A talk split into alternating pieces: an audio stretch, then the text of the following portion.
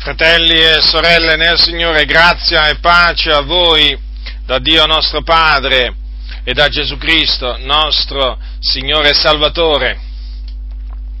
Siamo figliuoli di Dio. Per la grazia di Dio. Diceva l'Apostolo Giovanni, vedete di quale amore c'è stato largo il Padre dandoci d'essere chiamati figliuoli di Dio. Notate bene, il Dio ci ha dato d'essere chiamati figliuoli di Dio, cioè ci ha dato di diventare figliuoli di Dio. Questo perché a Lui è piaciuto farci diventare figliuoli di Dio. Egli ci ha generati di sua volontà, mediante la parola della verità, affinché siamo in un certo modo le primizie delle sue creature. Dunque, se oggi noi ci chiamiamo figlioli di Dio, se oggi noi possiamo chiamare Dio nostro Padre, lo dobbiamo al proponimento dell'elezione di Dio, perché Lui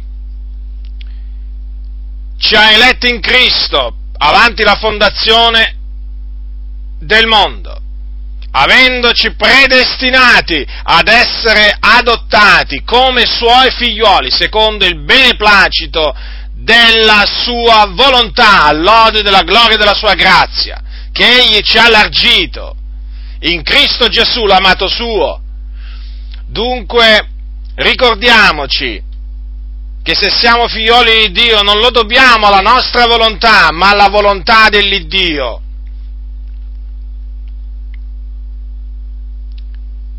che è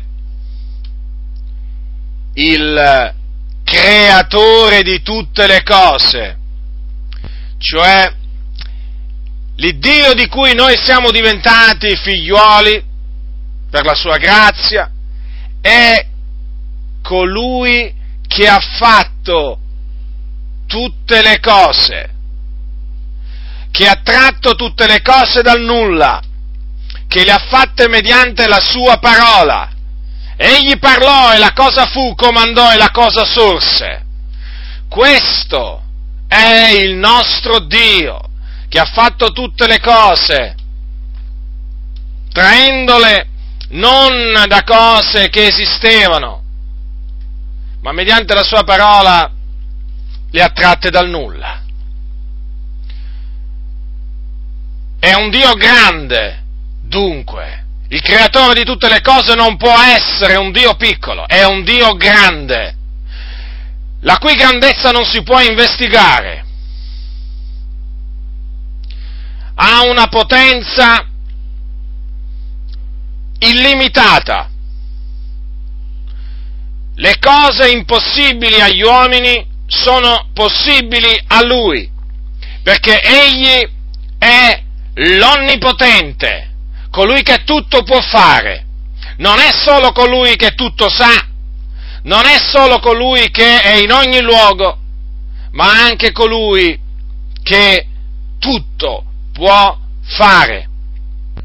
Considerate quanto è grande dunque l'Iddio è Padre nostro. Dice la Sacra Scrittura che la terra, cioè il globo su cui noi viviamo, è lo sgabello dei suoi piedi. Lo sgabello. Considerate quanto è grande colui che sta seduto con i suoi piedi, che è poggiato con i suoi piedi su questo sgabello. Considerate per un momento quanto è grande. E il cielo, naturalmente, è il suo trono. Quanto è grande Dio? Ma quanto è grande? Come diceva il profeta, le nazioni sono agli occhi suoi come una gocciola della secchia. Prendete un secchio, metteteci dentro una goccia Ecco, così sono le nazioni, tutte le nazioni agli occhi di Dio, sono come la polvere minuta delle bilance. Le isole sono come pulviscolo che vola, considerate quanto è grande il Dio. Dice sempre il profeta che tutte le nazioni sono come nulla dinanzi a lui. Dio le reputa meno che nulla, una vanità. Considerate tutte le nazioni, quanto siamo sulla faccia della terra oggi? 6 miliardi di persone? Più di 6 miliardi? Ebbene, tutte queste persone messe assieme pesano meno che la vanità. Vi rendete conto di quanto è grande Dio? E poi, il cielo è il suo trono, ma come disse Salomone, i cieli e i cieli dei cieli non ti possono contenere. Quanto è grande Dio. È bene che ci ricordiamo che il nostro Dio è un grande Dio. L'Iddio grande è tremendo, che naturalmente ha manifestato, ha fatto conoscere la sua potenza mediante le opere sue che sono note sin dalla fondazione del mondo. E poi che dire? Che dire del fatto che Lui è da ogni eternità Dio? Non ha mai avuto un inizio, non, non, avrà, non avrà mai una fine. Il Padre dell'eternità, l'Iddio d'ogni eternità. Considerate quanto è grande Dio. Lui non è stato creato da nessuno e lui è il creatore di tutte le cose. sa ogni cosa, sa i nostri pensieri, conosce i nostri pensieri, la nostra parola, le nostre parole non sono ancora sulla nostra lingua che lui già le conosce appieno, intende da lungi il nostro pensiero, considerate quanto è grande Dio. Considerate quanto è grande Dio e poi, e poi che dire? Che dire del fatto che Lui è ovunque, ovunque. Non c'è luogo in cielo, sulla terra, sotto la terra, dove qualcuno si possa nascondere, dove qualcuno si possa nascondere dal suo cospetto, che sì che Dio non lo veda. Perché Lui riempie il cielo e la terra. E quando anche qualcuno cercasse di fuggire sulle stelle, Dio lo andrebbe a prendere persino da sulle stelle. Qualcuno se pensasse di fuggire sulla Luna, Dio lo va a prendere sulla Luna, lo va a afferrare sulla Luna, col suo braccio potente. Quanto è grande Dio! Ora, vi ho accennato alla grandezza di Dio, ho accennato alla grandezza di Dio perché il tempo verrebbe meno se parlassi veramente di tutte le opere potenti, segni e prodigi che Dio ha fatto nell'antichità e che sono trascritti nella parola. Ma mi basta ricordare la divisione del Mar Rosso. C'era un mare davanti agli israeliti. Faraone, il re d'Egitto, stava inseguendo gli israeliti e aveva in cuore di sterminarli nel deserto. E il Dio che fece? Aprì il mare davanti agli israeliti e li fece passare in mezzo al mare a piedi asciutti. E quando tutti gli israeliti furono arrivati all'altra parte, il Dio fece ritornare le acque su Faraone, che intanto con il suo esercito inseguiva gli israeliti in mezzo al mare. Quanto è grande il Dio! E perirono tutti, sia Faraone che eser- tutto l'esercito suo. Il Dio nel deserto, mentre conduceva il popolo di Israele verso la terra promessa, fece scaturire dell'acqua dalla roccia, dalla roccia. Quanto è grande il Signore!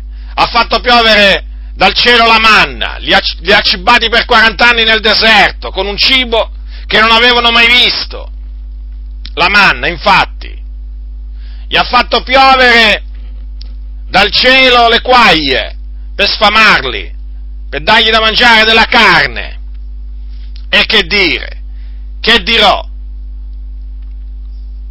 Ha diviso il Giordano, ha fermato il fiume Giordano quando fece passare Giosuè con gli israeliti per prendere possesso della terra, della terra di Canaan. Ha sconfitto delle nazioni molto più potenti di Israele davanti ad Israele Persino c'è scritto un giorno fece cadere dei grossi massi in una battaglia contro i nemici di Israele, fece cadere dei grossi massi dal cielo, dei grossi massi che ne sterminarono tanti.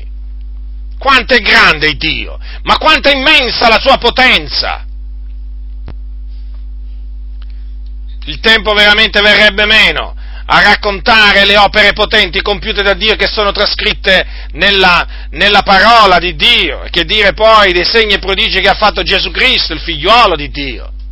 Anche quelli, grandi opere che Dio fece tramite Gesù Cristo. Ora, appunto Gesù Cristo, il figlio di Dio, di questo grande Dio, del solo vero Dio, mentre era sulla terra, insegnò molte cose e disse tante cose. E le disse e le insegnò tutte per comando di Dio.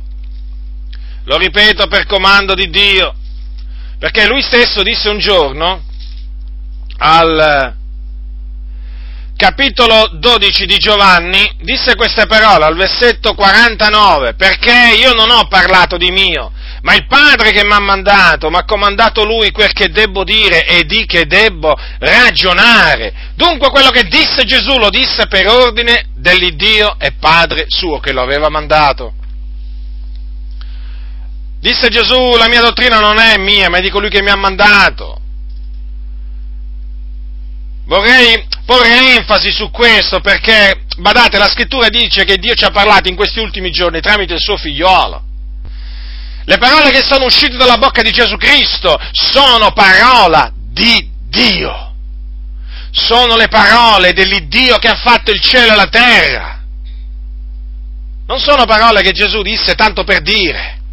No, furono tutte parole che lui disse per comando dell'Iddio e Padre suo. E tra queste parole, dico tra queste parole, ci sono queste. Prendete Matteo, perché appunto è su questo argomento che vi darò un ammaestramento. Gesù al capitolo 21 di Matteo,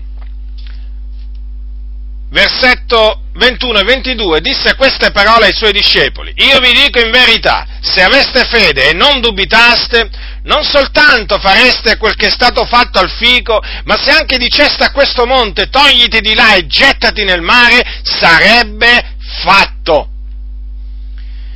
E tutte le cose che domanderete nella preghiera, se avete fede, le otterrete. Ora, queste parole sono rivolte a noi. Lo ripeto, queste parole sono rivolte a noi. Perché l'ho ripetuto due volte? Perché ci sono molti, ripeto, ci sono molti che sostengono che queste parole non sono per noi, sì, evangelici, protestanti, così si definiscono. Sono arrivati a dire persino che queste parole non sono per noi, che erano solo per i discepoli. Non è affatto così. Lo Spirito Santo che è in noi, che è lo Spirito della verità, ci attesta che queste parole sono rivolte a noi. E quindi Gesù ci dice tuttora, tutte le cose che domanderete nella preghiera, se avete fede le otterrete, le dice a noi, suoi discepoli, figlioli di Dio, per la grazia di Dio. Ora, dopo aver detto che queste parole sono rivolte a tutti noi figlioli di Dio, voglio dire un'altra cosa, che Gesù ha detto tutte le cose. Non ha escluso niente praticamente, non ha escluso niente, tutte le cose. noi possiamo chiedere a Dio qualsiasi cosa. D'altronde, l'Apostolo Paolo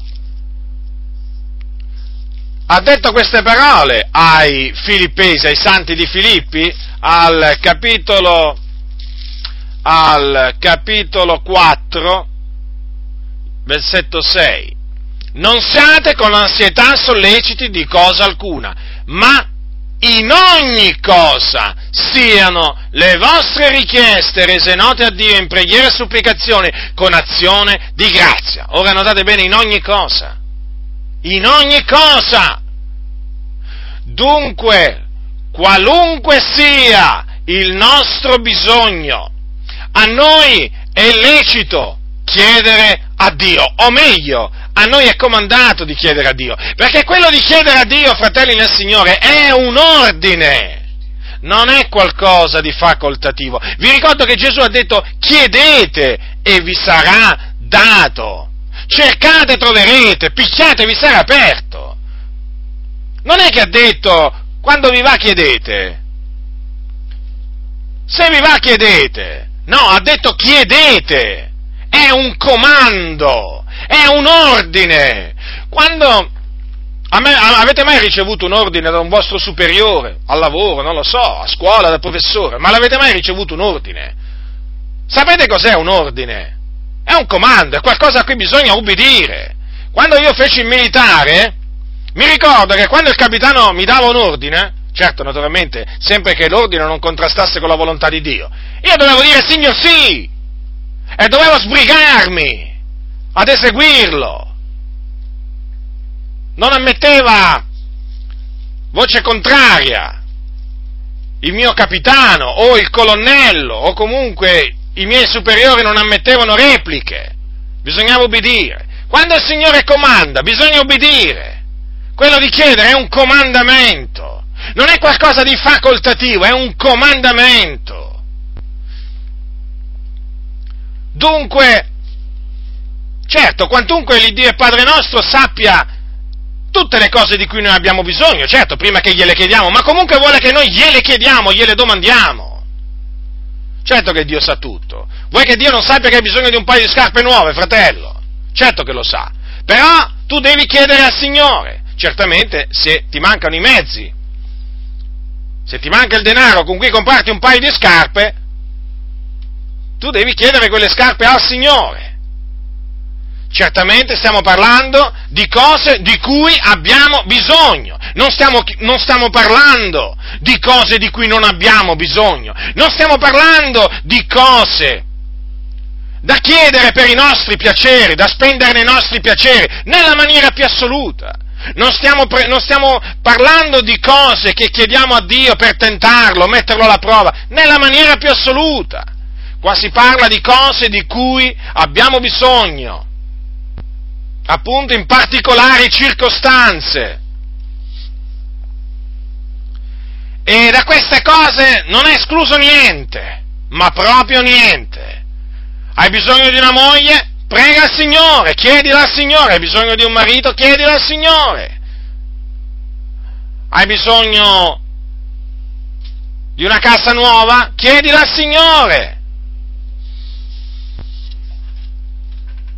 Hai bisogno di figli? Chiedili al Signore. Non puoi avere figli? Chiedili al Signore, uomo o donna che tu sia.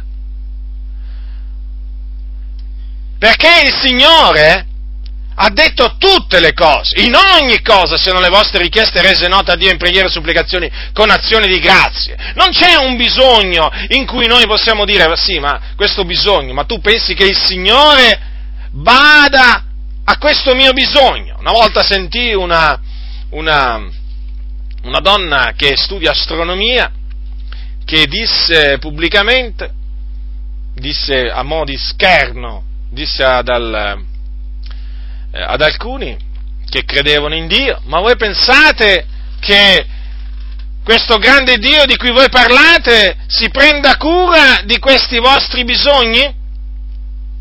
Come dire, è un Dio affaccendato sicuramente in cose molto più importanti, è meglio non disturbarlo. Questi sono vani ragionamenti, sono ragionamenti diabolici.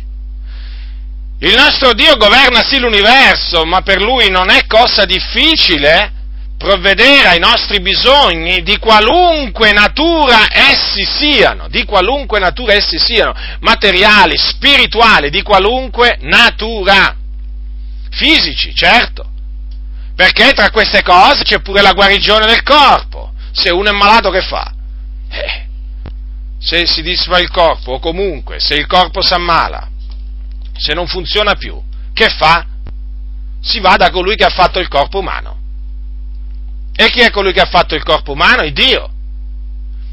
Lui lo conosce bene e lui è un riparatore, un riparatore di corpi umani, perché lui può riparare qualsiasi danno questo, che ha subito questo corpo. Qualsiasi danno lui lo può riparare, sa dove andare a mettere le mani, sa esattamente quello che deve fare. D'altronde l'ha fatto lui, l'ha fatto lui il primo corpo umano e non dimentichiamoci che a noi ci ha fatti il Signore nel, nel grembo di nostra madre, nel seno di nostra madre. Le sue mani ci hanno plasmato, le sue mani ci hanno formato. Quindi è evidente che lui è in grado di guarire anche il nostro corpo da qualsiasi malattia. È in grado di fare sparire qualsiasi malattia. È l'Iddio proprio che guarisce tutte le nostre infermità. Dunque, tutte le cose di cui noi abbiamo bisogno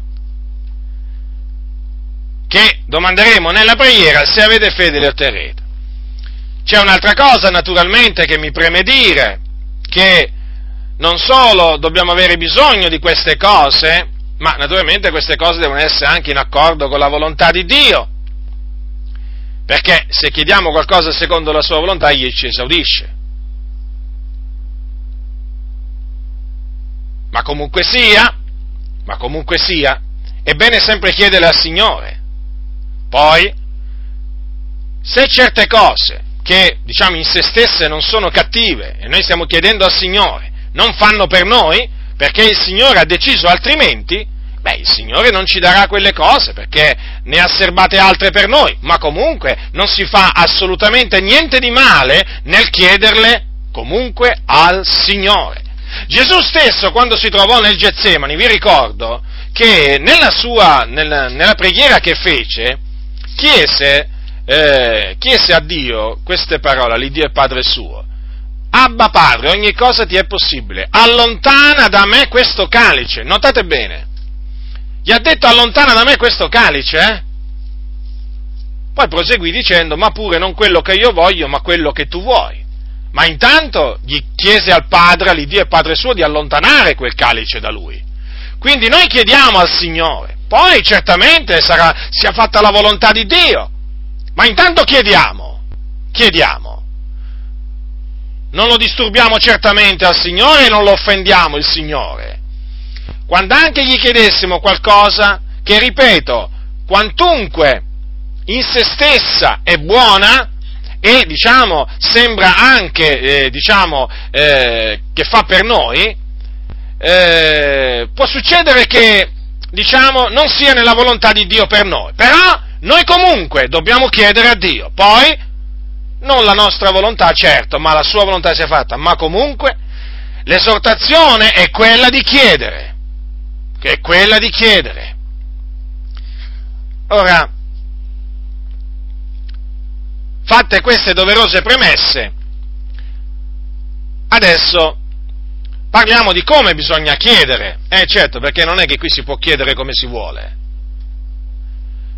C'è una regola. Ed è questo, dobbiamo chiedere con fede. Infatti Gesù ha detto, tutte le cose che domanderete nella preghiera, se avete fede, le otterrete. Ora, per evitare malintesi, è chiaro che quelle se avete fede potrebbe trarre in inganno alcuni, perché uno potrebbe dire, ma come allora io non ho fede, se sono un figlio di Dio ho la fede, certo fratello, certo che c'è la fede, tutti noi abbiamo la fede, tutti noi abbiamo una misura di fede, come dice la Sacra Scrittura. È chiaro, non potremmo essere dei figlioli di Dio, non potremmo definirci dei figlioli di Dio se non avessimo la fede. Allora perché Gesù ha detto se avete fede? Perché se avete fede ha questo significato e lo troviamo scritto, lo troviamo spiegato questo significato nel Vangelo scritto da Marco. Allora, sempre naturalmente eh, in riferimento al, al, al, fatto che il fico si era seccato, perché voi sapete che queste parole le, Gesù le disse ai suoi dopo che si erano meravigliati eh, nel vedere il fico, che lui, un fico che Gesù aveva maledetto, eh, seccato. Allora, prendiamo capitolo 11 di Marco, eh, allora, leggiamo dal, eh, dal, 22, capitolo 11, versetto 22, Gesù rispondendo disse loro, abbiate fede in Dio, in verità io vi dico che chi dirà a questo monte, togliti di là e gettati nel mare, se non dubita in cuor suo, ma crede che quel che dice avverrà, gli sarà fatto. Perciò vi dico, tutte le cose che voi domanderete pregando, crediate che le avete ricevute e voi le otterrete. Quando vi, vi mettete a pregare, se avete, se avete, qualcosa contro a qualcuno, perdonate affinché il Padre vostro che è nei cieli vi perdoni i vostri falli. Ora, qui c'è scritto, nella versione riveduta, eh, crediate che le avete ricevute. La versione Deodati dice crediate che le riceverete, così anche parecchie versioni, anche diverse versioni, versioni inglesi. Dunque, quando Gesù ha detto se avete fede, intendeva dire se, quando preghiamo, crediamo che le cose che noi abbiamo chiesto a Dio le riceveremo. Ora, la fede che cos'è? La fede è certezza di cose che si sperano. Dunque, credere di ricevere quello che si chiede a Dio, cosa significa? Significa essere sicuri, certi, che quello che noi chiediamo a Dio, Lui ce lo darà. Questo significa. Proprio detto in, mo- in maniera molto, molto concisa. Questo, certamente. Dunque, per ottenere quello che noi chiediamo a Dio in preghiera, dobbiamo credere di ricevere quello che gli abbiamo, gli abbiamo chiesto. Dunque, è chiaro che se uno prega il Signore, ma non crede questo, pur avendo la fede, eh, la fede mediante la quale è stato salvato, è chiaro che non riceverà nulla, perché non prega credendo. Invece la Sacra Scrittura dice che noi dobbiamo pregare credendo. Ora, vorrei dirvi un'altra cosa. Quel se avete fede vuole dire anche se credete che il Signore può fare quello che voi gli chiedete di fare. Perché vedete, ci sono alcuni credenti che io mi sono accorto che credono che il Signore, per esempio, può salvare un loro congiunto, un loro figlio, che per esempio credono che il Signore gli può dare, che ti posso dire io, ehm, eh, un paio di scarpe nuove, eh, credono che gli può dare anche una macchina di cui hanno bisogno, però per esempio non credono che il Signore li può guarire o per esempio non, può, non credono che il Signore possa rivelargli eh, qualche cosa di cui loro, che loro hanno bisogno di sapere. Cioè non credono che Dio gli può dare una rivelazione. Non, non, non, è, non è naturale, non sto dicendo che non sono dei credenti, ma sono dei credenti che credono che Dio può fare certe cose, ma altre eh, credono che non le possa fare. Questo alla fin fine è un dato di fatto di cui oramai ho preso atto perché mi sono reso conto che c'è questo, diciamo, eh, modo di vedere le cose. Sì, il Signore può fare certe cose, ma certe altre in effetti non le può fare. Questo naturalmente è un sentimento sbagliato, perché Dio è l'Onnipotente.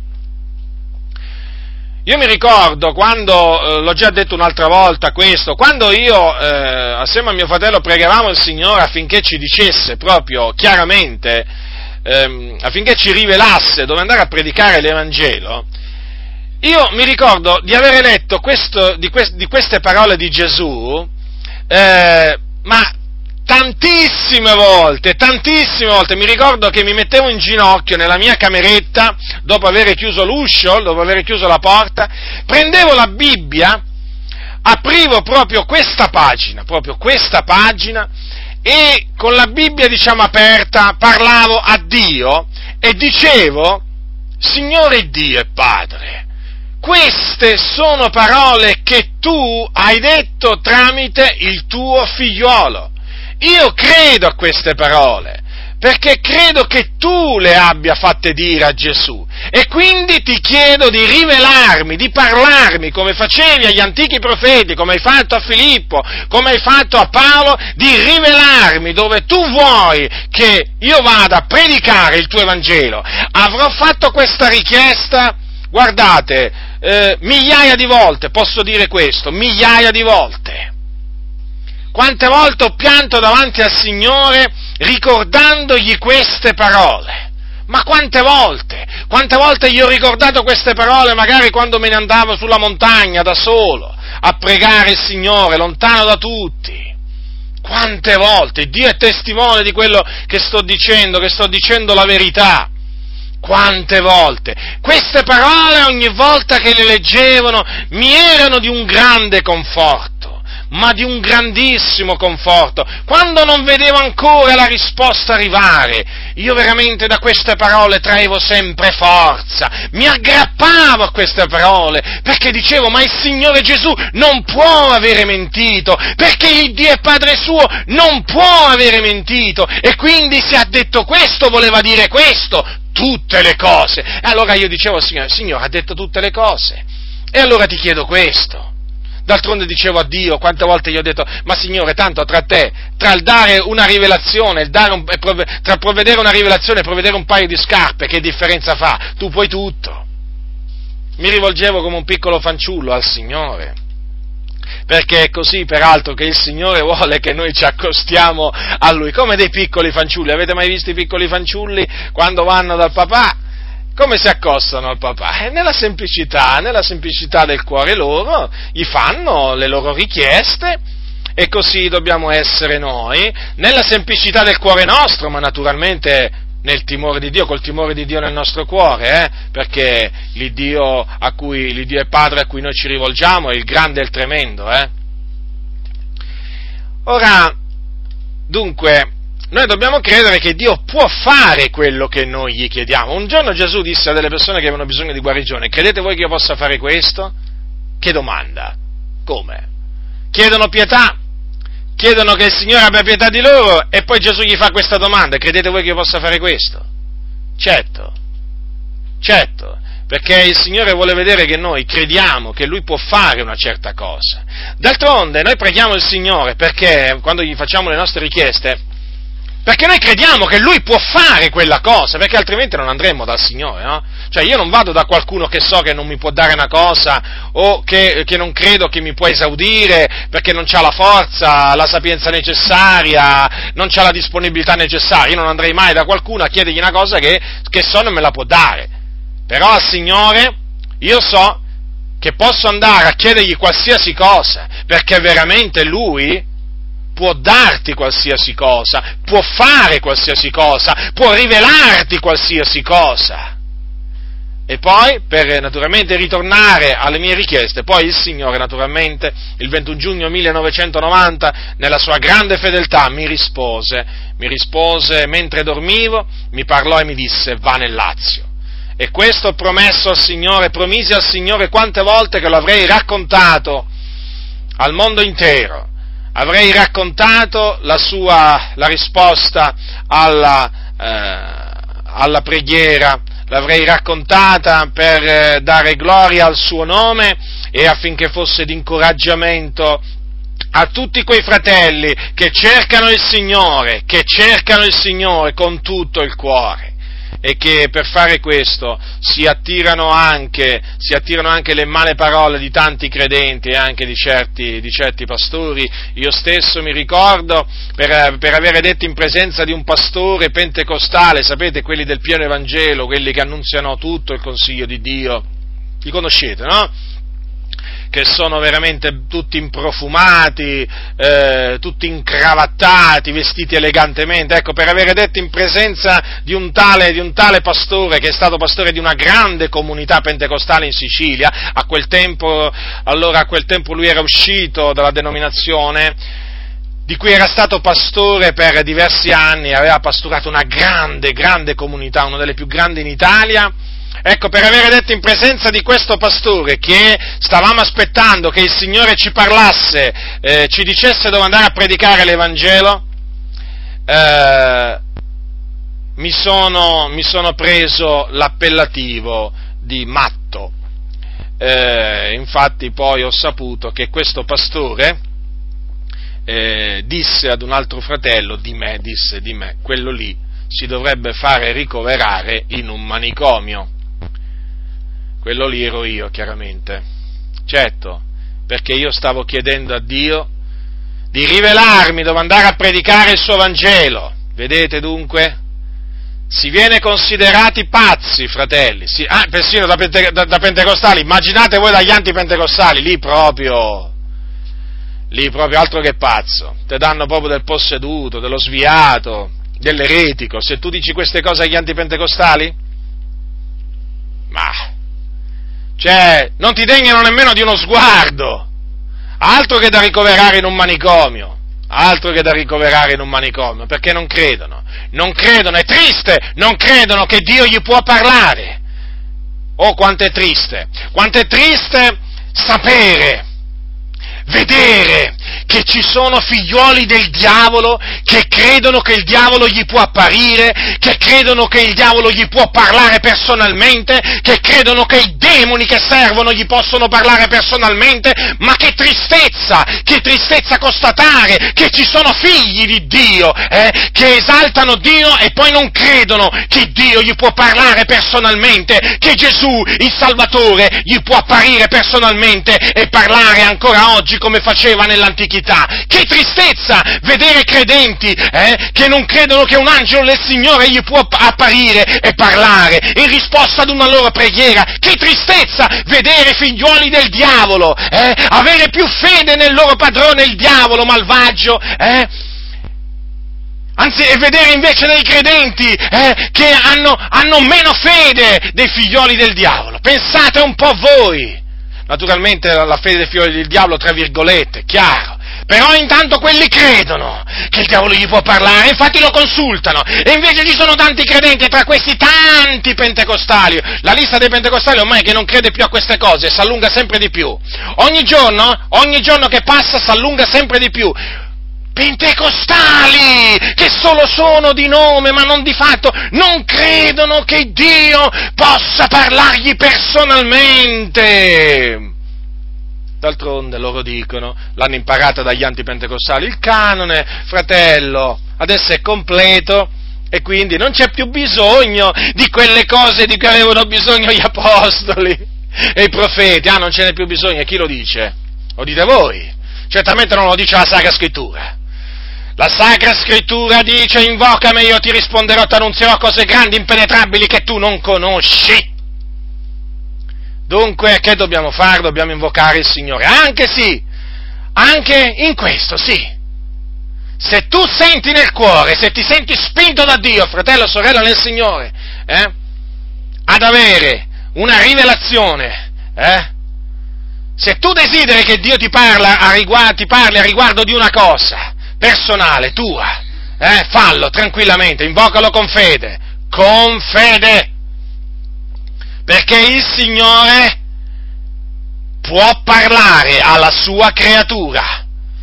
Sì, può parlare, lo fa in svariate maniere, lo fa in visione, lo fa in sogno, lo fa con una voce udibile senza bisogno né di sogno né di visione. Questo è il nostro Dio, in Lui crediamo, Lui esaltiamo e in Lui esortiamo ad avere fede. Dunque, per tornare appunto al soggetto, diciamo al, a questo argomento del pregare con fede.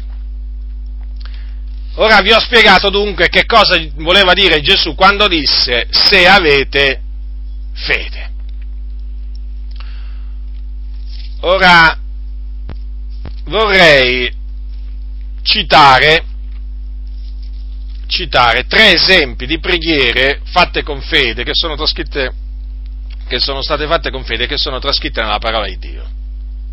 Ora voi sapete che tutto quello che fu scritto per l'addietro fu scritto per nostro ammaestramento. Quindi noi dobbiamo badare molto bene a quello che è scritto. Allora, cominciamo dal re, cominciamo dal re Ezechia. Re Ezechia che fu uno dei re di Giuda, un uomo che fece ciò che è giusto agli occhi di Dio. Ora è scritto, è scritto, allora, è scritto in cronache, in secondo, secondo cronache, è scritto quanto segue. Voglio leggere tutto quanto, diciamo, il, eh, non solo le parole che riguardano la sua preghiera, ma anche tutto il contesto affinché sia chiaro in quale contesto Ezechia, come anche il profeta Isaia, pregarono il Dio allora è scritto, qua naturalmente ci troviamo centinaia di anni prima della venuta di Cristo. Allora, secondo cronache, capitolo, capitolo 32, capitolo 32 dal versetto 1. Dopo queste cose e questi atti di fedeltà di Ezechia, Sennaceribbe re d'Assiria venne, entrò in Giuda e cinse d'assedio le città fortificate con l'intenzione di impadronirsene. Quando Ezechia vide che Sennaceribbe era giunto e si proponeva ad attaccare Gerusalemme, deliberò coi suoi capi e con i suoi uomini valorosi di turare le sorgenti d'acqua che erano fuori della città. Ed essi gli prestarono aiuto, si radunò dunque un gran numero di gente e turarono tutte le sorgenti e il, e il torrente che scorreva attraverso il paese. E perché dicevano essi, i re d'Assiria venendo troverebbero essi abbondanza d'acqua? Ezechia prese animo, ricostruì tutte le mura, dove erano rotte, rialzò le torri, costruì l'altro muro di, l'altro muro di fuori, fortificò Millo nella città di Davide e fece fare gran quantità d'armi e di scudi diede dei capi militari al popolo, li riunì presso di sé sulla piazza della porta della città e parlò al loro cuore dicendo siate forti e fatevi animo, non temete, non vi sgomentate a motivo del re d'Assiria e della grande gente che l'accompagna, giacché con noi è uno più grande di ciò che è con lui. Con lui è un braccio di carne, con noi è l'Eterno, il nostro Dio, per aiutarci a combattere e combattere le nostre battaglie. E il popolo fu rassicurato dalle parole di Ezechia e di Giuda. Dopo questo, Sennacerib, re d'Assiria, mentre stava di fronte all'Achis con tutte le sue forze, mandò i suoi servi a Gerusalemme per dire a Ezechia, re di Giuda, e a tutti quei di Giuda che si trovavano a Gerusalemme, così parla Sennacerib, re degli Assiri. In chi confidate voi per rimanervene così assediati in Gerusalemme? Ezechia non vi inganna egli per ridurvi a morire di fame e di sete, quando dice l'Eterno, il nostro Dio ci libererà dalle mani del re d'Assiria? Non è egli lo stesso Ezechia che ha soppresso gli alti luoghi e gli altari dell'Eterno e che ha detto a Giuda e a Gerusalemme voi adorerete dinanzi a un unico altare e su quello offrirete profumi? Non sapete voi quello che io e i miei padri abbiamo fatto a tutti i popoli degli altri paesi? Gli dei delle nazioni di quei paesi hanno essi potuto liberare i loro paesi dalla mia mano? qual è fra tutti gli dei di queste nazioni che i miei padri hanno sterminato quello che abbia potuto liberare il suo popolo dalla, dalla mia mano? E potrebbe il vostro Dio liberare voi dalla mia mano? Or dunque, Ze- o dunque Ezechia non vi inganni e non vi seduca in questa maniera, non gli prestate fede, poiché nessun Dio d'alcuna nazione o d'alcun regno ha potuto liberare il suo popolo dalla mia mano o dalla mano dei miei padri quantomeno potrà l'Iddio vostro liberar voi dalla mia mano. I servi di Sennaceribbe parlarono ancora contro l'Eterno Dio e contro il suo servo Ezechia, Sennacherib scrisse pure delle lettere insultando l'Eterno, l'Iddio di Israele, parlando contro di lui in questi termini. Come gli dei delle nazioni, gli altri paesi non hanno potuto liberare i loro popoli dalla mia mano, così neanche l'Iddio di Ezechia potrà liberare dalla mia mano il popolo suo. I servi di Sancerib gridarono ad alta voce in lingua giudaica, rivolgendosi al popolo di Gerusalemme che stava sulle mura per spaventarlo e atterrirlo e potersi così impadronire della città. E parlarono dell'Iddio di Gerusalemme come degli dei dei popoli della terra che sono opere di mano d'uomo. Allora il re Ezechia e il profeta Isaia, figliolo di Amoz, pregarono a questo proposito e alzarono fino al cielo il loro grido. E l'Eterno mandò un angelo che sterminò nel campo del re d'Assiria tutti gli uomini forti e valorosi, i principi ed i capi. E il re se ne tornò svergognato al suo paese. E come fu entrato nella casa del suo Dio, i suoi propri figlioli lo uccisero, quivi di spada. Così l'Eterno salvò Ezechia e gli abitanti di Gerusalemme dalla mano di Sennacherib, re d'Assiria, e dalla mano di tutti gli altri e li protesse d'ogni intorno. E molti portarono a Gerusalemme delle offerte all'Eterno e degli oggetti preziosi a Ezechiele di Giuda, il quale da allora sorse in grande considerazione agli occhi di tutte le nazioni. Dunque, vedete, vedete, Ezechia con tutta la popolazione di Gerusalemme si trovò in una grande dis- distretta, eh, avevano bisogno di una grande liberazione. che fecero? Che fecero? Confidarono nel Signore. Vedete la fede che aveva, che aveva questo re? Ancora prima che pregasse, disse al suo popolo, agli abitanti della città, siate forti e fatevi animo, non temete, non vi sgomentate. Dunque, lui aveva fede, credeva che il Signore era potente da liberarli e che li avrebbe liberati. Non solo lui, ma anche il profeta Isaia. E di fatti pregarono a tale proposito pregarono. E il Signore, e il Signore ascoltò il loro grido. Ascoltò il loro grido. Il grido di Ezechia del profeta Isaia giunse al trono di Dio, al trono della sua santità. E il Signore che fece? Li liberò mandando un angelo che sterminò più di 180.000 persone, scritto in un altro posto. Considerato uno sterminio tremendo, uno sterminio tremendo, ma voi vi rendete conto? No, perché alcuni, sapete, quando leggono queste cifre dicono ma no, ma no, cosa dici? No, sono esagerazioni. Ma no, sai, non può essere. Ma ti immagini 185.000 uomini, così è scritto al capitolo 19, versetto 35 di Secondo Re, qui c'è scritto proprio il numero. 185.000 uomini sono tanti, eh? Sono tanti. Eppure la mattina quando si alzarono erano tutti sterminati, quei valorosi guerrieri.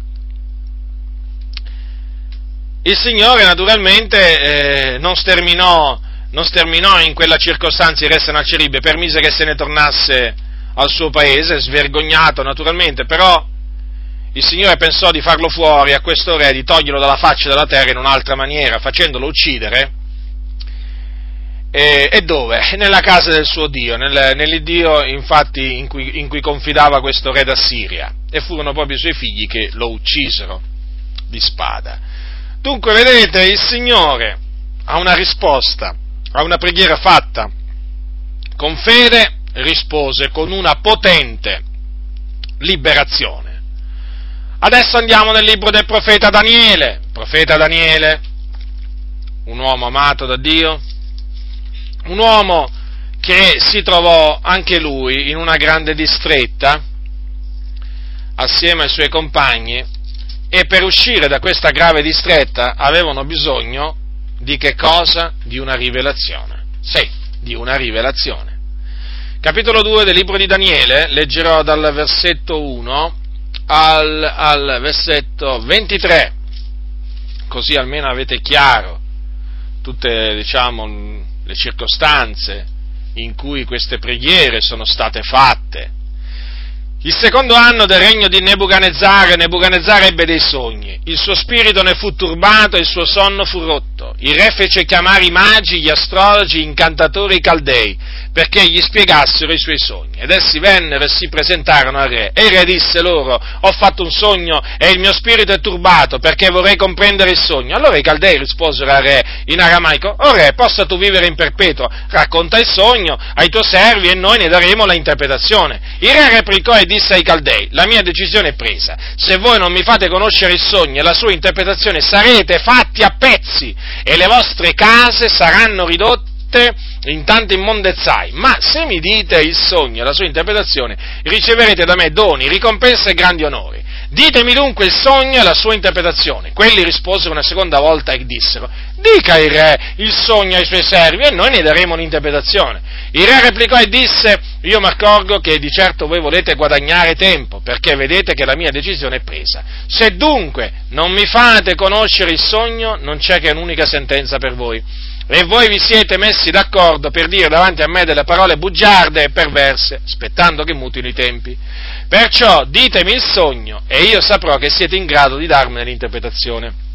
I Caldei risposero in presenza del re e dissero, non c'è uomo sulla terra che possa far conoscere quello che il re domanda. Così non c'è mai stato re, per grande, per grande, e potente che fosse, il quale abbia domandato una cosa siffatta a un mago, a un astrologo o a un caldeo. La cosa che il re domanda è ardua, non v'è alcuno che la possa far conoscere al re, tranne gli dèi, la cui dimora non è fra i mortali. A questo il re s'adirò, montò in furia e ordinò che tutti i savi di Babilonia fossero fatti perire, e il decreto fu promulgato e i savi dovevano essere uccisi. E si cercavano Daniele e i suoi compagni per uccidere anche loro. Allora Daniele si rivolse in modo prudente e sensato ad Arioc, capo delle guardie del re, il quale era uscito per uccidere i savi di Babilonia prese la parola e disse ad Arioc, ufficiale del re, perché questo decreto così perentorio da parte del re?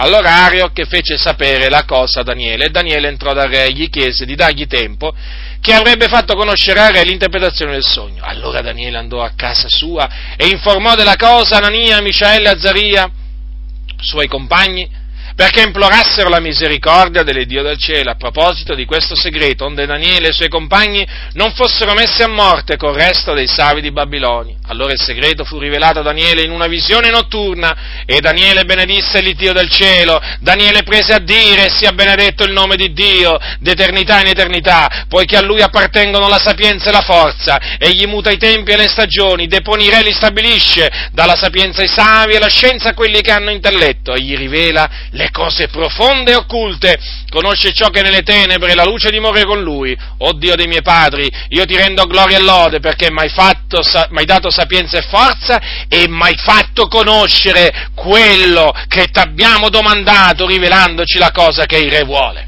Dunque poi Daniele andò dal re e gli eh, gli disse appunto il sogno che appunto il Signore gli aveva rivelato, il sogno che aveva avuto naturalmente Nebuchadnezzar, e gli diede pure l'interpretazione. E naturalmente poi il re ricolmò d'onore, ricolmò d'onori eh, Daniele. Ora, fratelli nel Signore, considerate questo uomo Daniele. Ora, Daniele eh, seppe che era uscito un decreto da parte del re di sterminare tutti i savi di Babilonia. E seppe per quale motivo. Ma non è che si perse d'animo. Lui sapeva che c'è in cielo un Dio che rivela i segreti e quindi che fece? Prima andò da re, notate bene infatti, che prima entrò da re e gli chiese di dargli tempo, che avrebbe fatto conoscere a re l'interpretazione del sogno. Praticamente gli ha detto, dammi qualche giorno, dammi del tempo e io ti farò conoscere ciò che tu hai sognato, ti farò conoscere i pensieri che tu hai avuto nella mente e te ne darò pure l'interpretazione. Praticamente Daniele, sapete cosa gli ha detto? Io ti farò sapere ti farò sapere quello che tu hai visto in sogno. Ma chi può fare, chi può dire una cosa del genere? Solo un matto? Eh, certo, ma un matto agli occhi degli uomini, ma certamente non agli occhi di Dio, perché Daniele aveva fede. Daniele credeva in un Dio che rivela i segreti. In un Dio, di, dunque, che non aveva smesso di parlare, quantunque avesse la legge Certo, aveva la legge, la legge che Dio aveva promulgato sul Monte Sinai, ce l'aveva Daniele. La meditava, ma certo, però credeva che Dio ancora parlasse. personalmente, che facesse, facesse ancora conoscere cose profonde e occulte. In questo caso aveva bisogno di una rivelazione, perché se no sarebbe stato sterminato lui e i suoi tre compagni. Dunque andò a casa, dopo essere andato dal re, gli detto quelle cose, andò a casa e disse a Anania, Mishaele e Azzaria, preghiamo, imploriamo il Signore. Vedete, pregarono con fede. Praticamente gli, gli chiesero al Signore di fargli conoscere quello che il re voleva sapere e il Signore, e il Signore li esaudì perché in una visione notturna fece conoscere quel segreto a Daniele. Vedete dunque, fratelli nel Signore, quanto è grande il nostro Dio, è proprio il rivelatore dei segreti, eh? Il rivelatore dei segreti. E in questo caso fece conoscere proprio un segreto. Il Dio nostro svela i segreti, eh? e dunque una preghiera fatta con, un'altra preghiera fatta con fede. Un'altra preghiera fatta con fede ed esaudita da Dio, perché appunto Dio esaudisce la preghiera della fede, la preghiera fatta con fede. È quella che è scritta negli Atti degli Apostoli, quindi qui siamo nel Nuovo Testamento, dopo che Gesù fu assunto in cielo, al capitolo 4 degli Atti degli Apostoli, dopo che Pietro e Giovanni furono tornati e ebbero raccontato eh, tutte le minacce che gli avevano rivolto gli scribi e gli anziani, eh, naturalmente le minacce per non parlare più nel nome di Gesù, dopo che dico, ritornarono e raccontarono tutte le cose agli altri, agli altri credenti, Ascoltate cosa c'è scritto, capitolo 4, versetto 24. 24. Ed essi, uditele, alzarono di pari consentimento la voce a Dio e dissero, Signore, tu sei colui che ha fatto il cielo, la terra, il mare e tutte le cose che sono in essi colui che mediante lo Spirito Santo per bocca del Padre nostro e tuo servitore Davide ha detto, perché hanno fremuto le genti e hanno i popoli divisato cose vane, i re della terra si sono fatti avanti, i principi si sono ranati assieme contro il Signore e contro il suo unto e in vero in questa città contro il tuo santo servitore Gesù che tu hai unto si sono raunati Erode e Ponzio Pilato insieme coi gentili e con tutto il popolo di Israele per fare tutte le cose che la tua mano e il tuo consiglio avevano innanzi determinato che avvenissero. E adesso, Signore, considera le loro minacce e concedi ai tuoi servitori di annunziare la tua parola con ogni franchezza, stendendo la tua mano per guarire, perché si facciano segni e prodigi mediante il nome del tuo santo servitore Gesù e dopo che ebbero pregato, il luogo dove erano ranati tremò e furono tutti ripieni dello Spirito Santo e annunziavano la parola di Dio con ogni franchezza. Allora vedete qua il Signore li ha esauditi, avevano chiesto appunto di annunziare la parola con franchezza e il Signore gli diede di annunziare la parola con franchezza. E per quanto riguarda i segni e prodigi, beh, leggiamo pure più avanti. Leggiamo più avanti, capitolo 5, versetto 12, e molti segni e prodigi erano fatti fra il popolo per le mani degli apostoli e tutti di pari consentimento si ritrovavano sotto il portico di Salomone. È da notare certo che non è che tutti i credenti della Chiesa primitiva facevano segni e prodigi, qui c'è scritto che i segni e prodigi erano fatti per le mani degli apostoli. Poi certo ci fu il caso di Filippo che era uno dei sette, l'evangelista, e poi ci fu anche il caso di Stefano, che anche lui faceva gran prodigi e segni fra il popolo, che era anche lui uno dei sette, uomo, un, che era uno dei sette. Stefano era un uomo pieno di fede, e di Spirito Santo.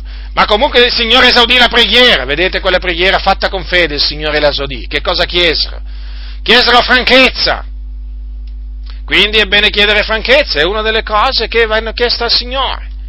Di dare, di annunziare la sua parola con ogni franchezza, ce n'è tanto bisogno perché oggi, sapete, oggi eh, purtroppo molti eh, hanno il loro diletto, prendono il loro diletto nell'annunziare la parola con discorsi persuasivi di sapienza umana e quindi la parola, la parola della croce è svuotata della sua potenza proprio per questo fatto, perché la predicazione avviene con, con eh, discorsi persuasivi di sapienza umana, naturalmente sempre questo per non scandalizzare l'uditorio, perché l'uditorio si potrebbe scandalizzare se sente parlare con franchezza? E l'uditorio deve essere tenuto buono buono buono, buono.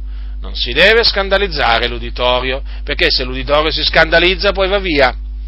E se va via, la cassa delle offerte si svuota, o meglio il cestino, perché qui più che cassa c'è il cestino, non è che c'è la cassa, in poche comunità c'è una cassa delle offerte, una scatola delle offerte fissa, ma nella maggior parte della comunità voi sapete che c'è l'usanza, pass- usanza antibiblica naturalmente, non biblica, del passaggio del cestino delle offerte e quindi il cestino delle offerte si svuoterebbe perché ti rendi conto tu, se cominciano a sentir parlare con franchezza, eh, questi si spaventano e mica solo gli increduli, eh, quelli naturalmente che vengono, magari che ancora non sono credenti.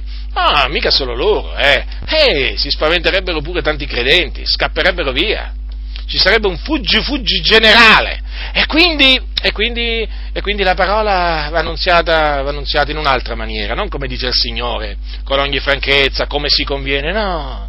No, con le battute, le barzellette, con discorsi persuasivi di sapienza umana Insomma, in una maniera completamente diversa e di fatti poi si vedono i risultati, si vedono proprio i risultati.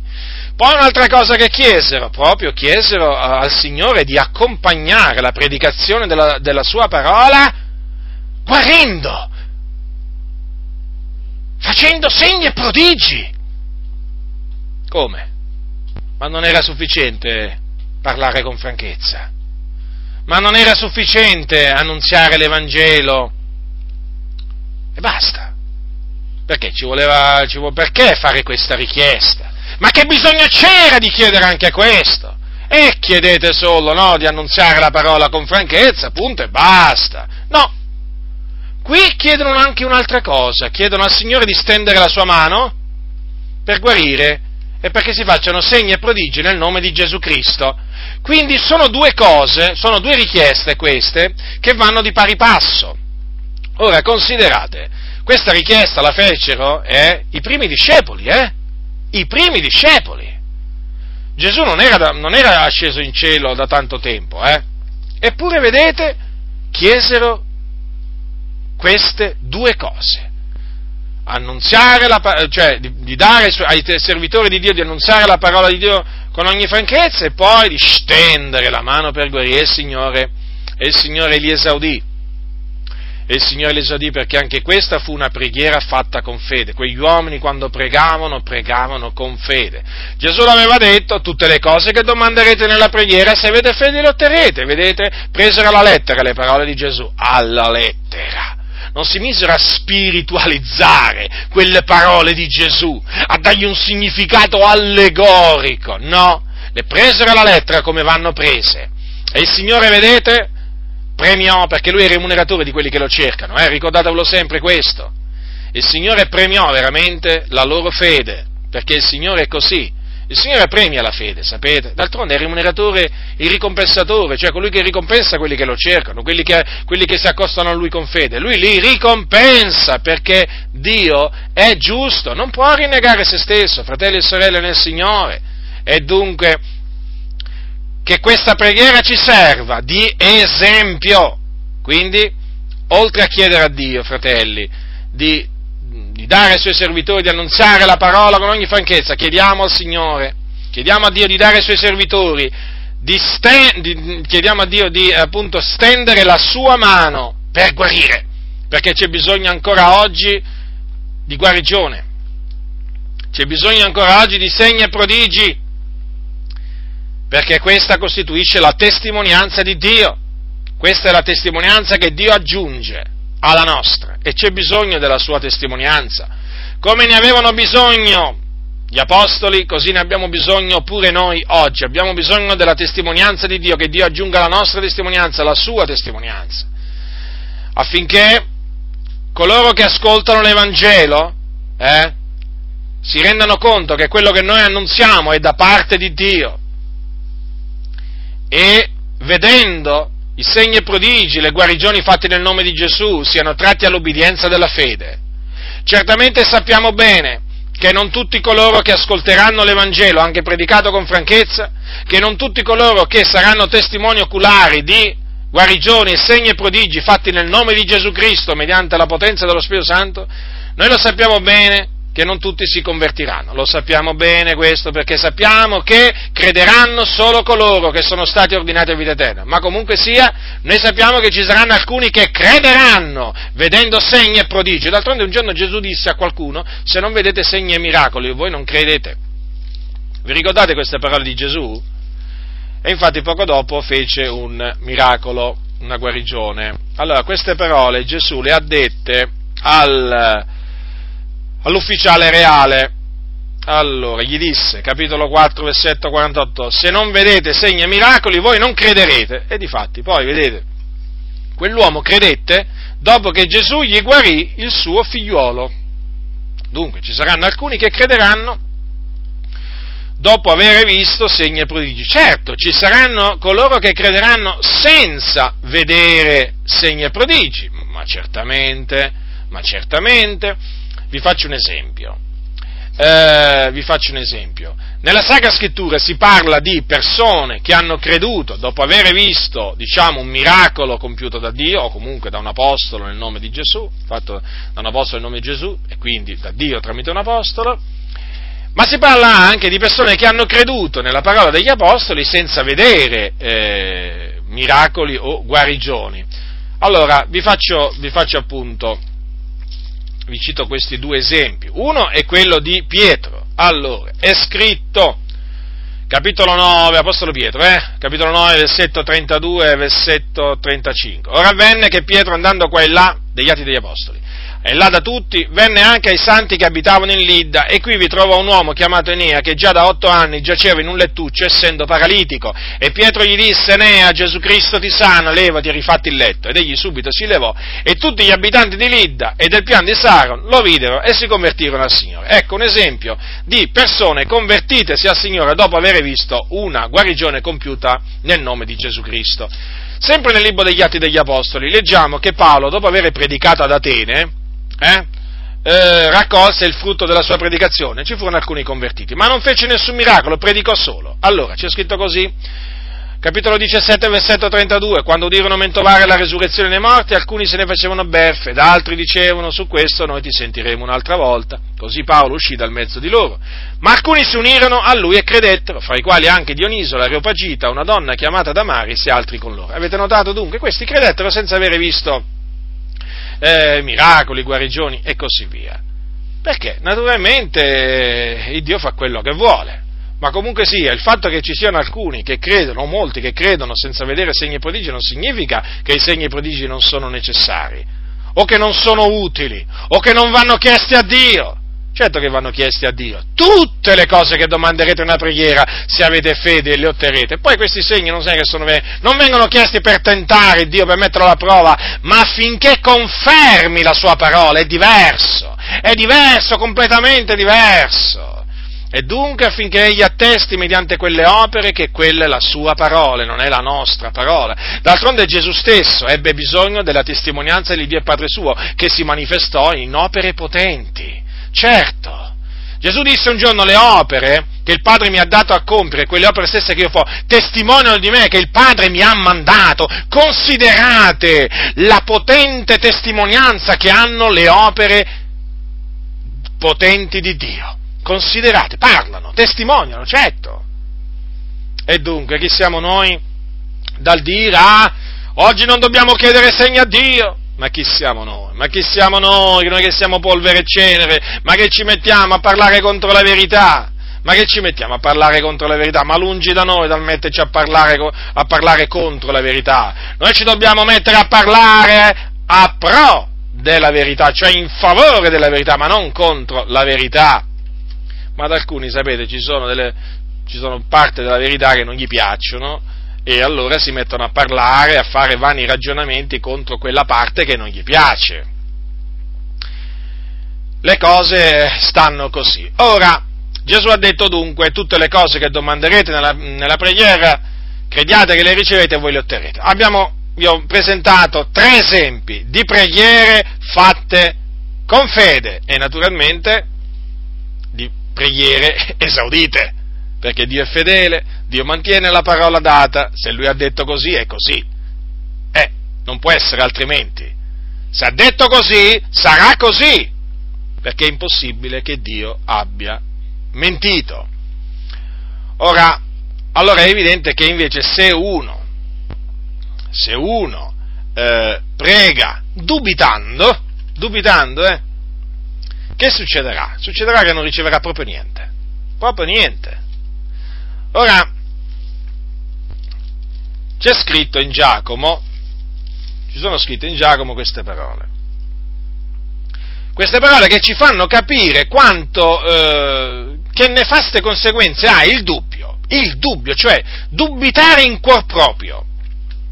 Che Dio possa fare una cosa, che Dio voglia dare una cosa, che Dio voglia rivelare una cosa, guardate, guardate, ha delle nefaste conseguenze.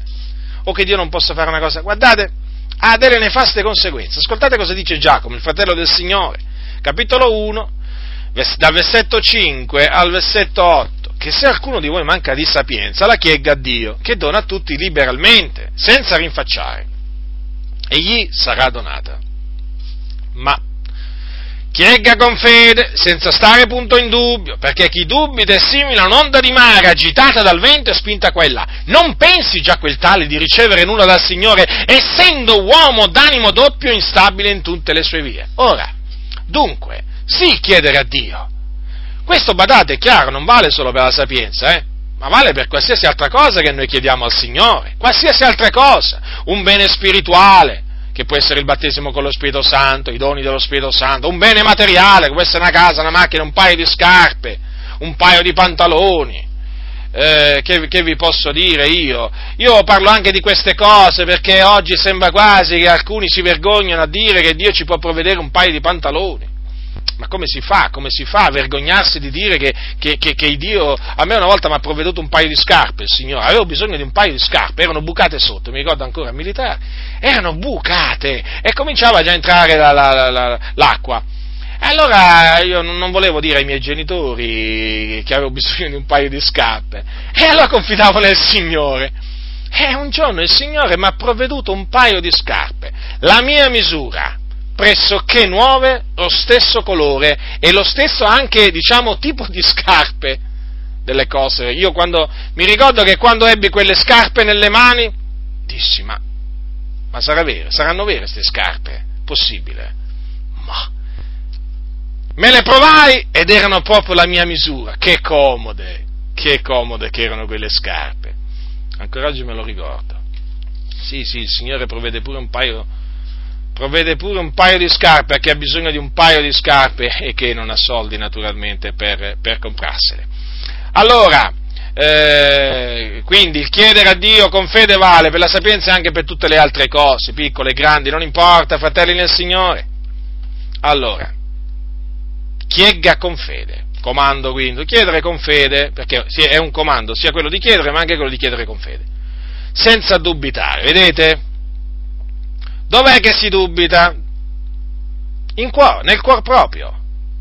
Nel cuore proprio. Infatti Gesù, come vi ho letto prima in, eh, in Marco, quando eh, esortò i suoi discepoli ad avere fede in Dio, gli disse queste parole allora, eh, abbiate fede in Dio, in verità io vi dico che chi dirà questo monte togliti di là e gettati nel mare, se non dubita in cuor suo, ma crede che quel che dice avverrà, gli sarà fatto. Vedete, anche qui parlò di un dubbio che potrebbe insinuarsi nel cuore.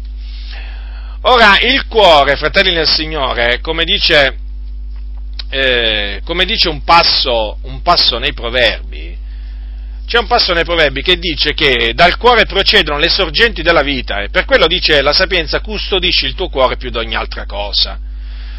Quindi nel cuore si può eh, insinuare, nel cuore eh, di ognuno di noi, il dubbio.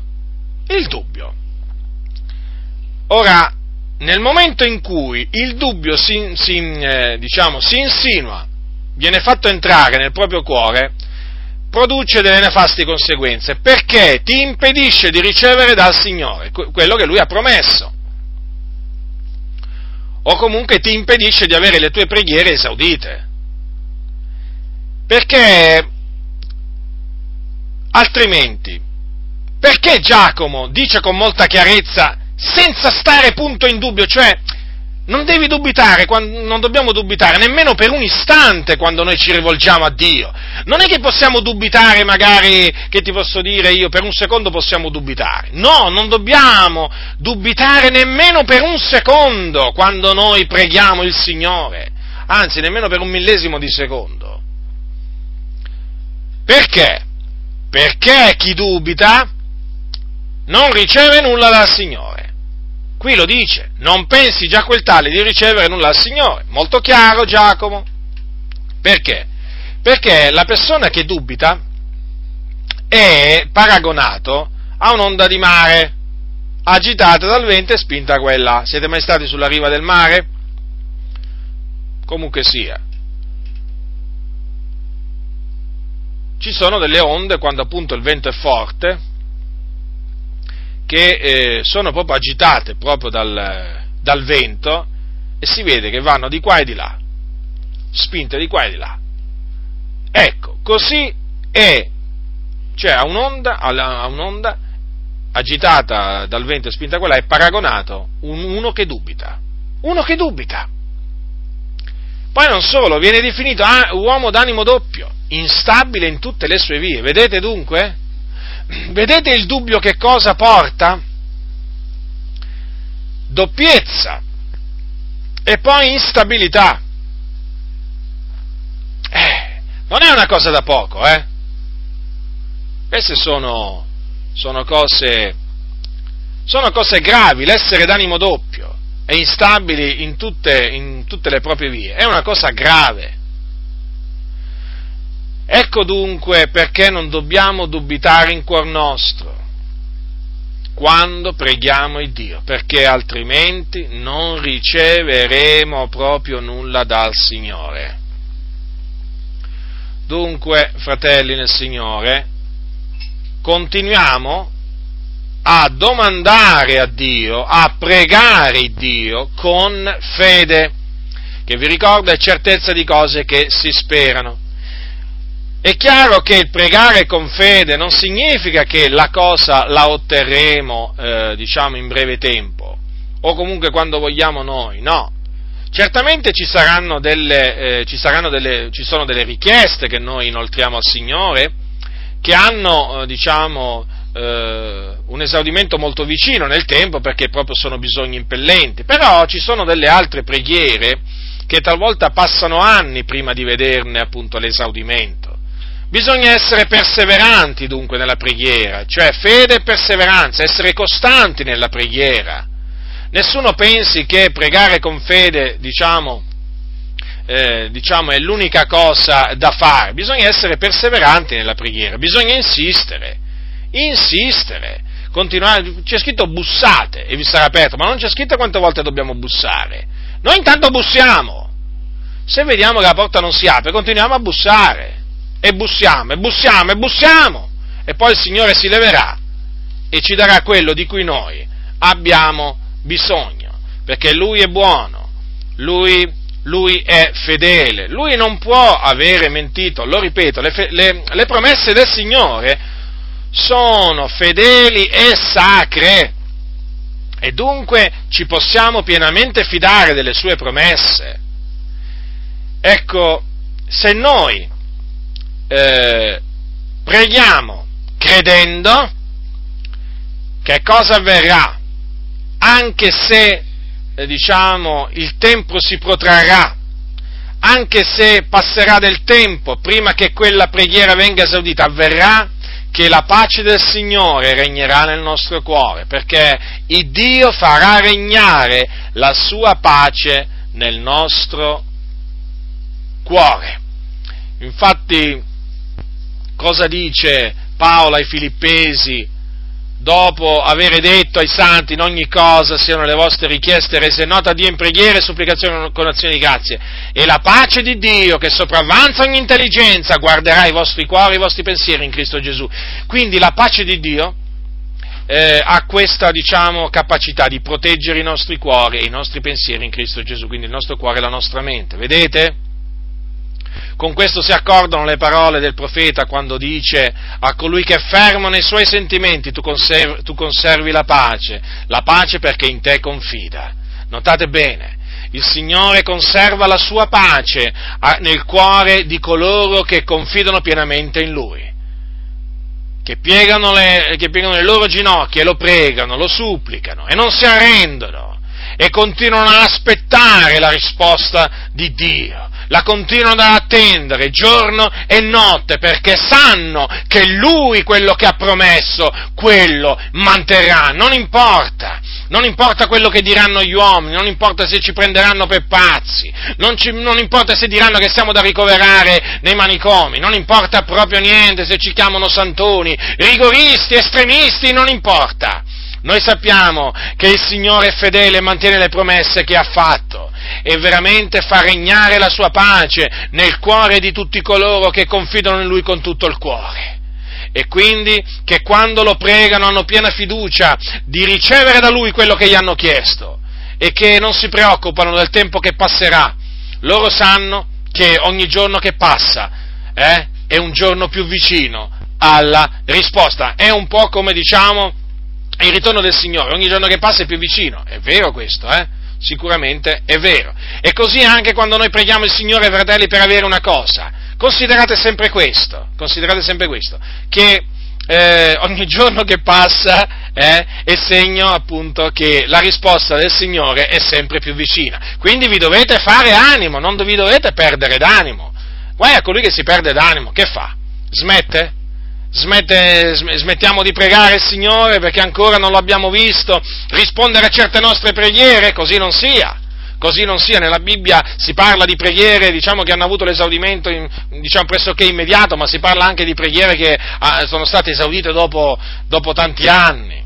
Dunque non importa, quando il Signore ha deciso di risponderci, una cosa è sicura, è sicura che Dio ci risponderà perché Lui è fedele. Quindi, fratelli e sorelle del Signore, vi esorto, vi esorto a pregare il Signore con fede. Non, eh, non, temete, non temete di chiedergli eh, qualsiasi cosa di cui voi avete bisogno, lo ripeto. Non, non vi preoccupate proprio minimamente. Avete bisogno di, un, di qualche cosa, chiedetela al Signore.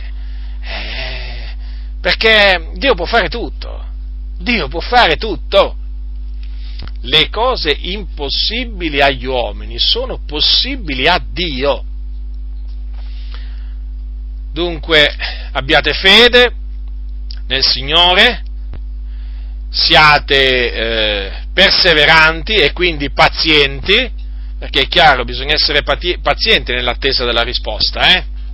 pazienti, e nell'attesa naturalmente sopportate sopportate gli attacchi, gli attacchi, del nemico, o meglio, o meglio, resistete agli attacchi del nemico, perché dovete sapere questo, che nell'attesa eh, il diavolo mica se ne sta così quieto, eh?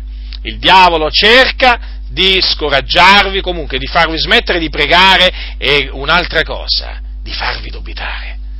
Ricordatevi che il diavolo cerca di farci dubitare delle promesse del Signore, perché sa che se noi dubitiamo non riceveremo nulla dal Signore. E dunque lui lancia i suoi dardi infuocati. Ma il Signore, il Signore, che cosa ci ha provveduto? Lo scudo della fede, che fa parte appunto della, eh, dell'armatura no? che Dio ci ha provveduto e con questo scudo potremo, possiamo spegnere tutti i dardi infuocati del maligno, tutti, eh? Dal primo all'ultimo, sono infuocati, eh? Sono terribili. Cioè, considerate che questo essere malvagio, eh? Vi rendete conto? Ci lancia dei dardi infuocati. Ma noi, ringraziamo il Dio, abbiamo lo scudo della fede, con questo scudo possiamo con efficacia opporci al nemico. Quando lui viene per farci dubitare delle promesse del Signore e quindi farci smettere di pregare, eh, noi appunto dobbiamo sempre avere davanti la parola di Gesù. Abbiate fede in Dio e abbiate fede anche in me. Le parole di Gesù, fratelli, tenetevele davanti agli occhi. Abbiate fede in Dio, abbiate fede pure in me.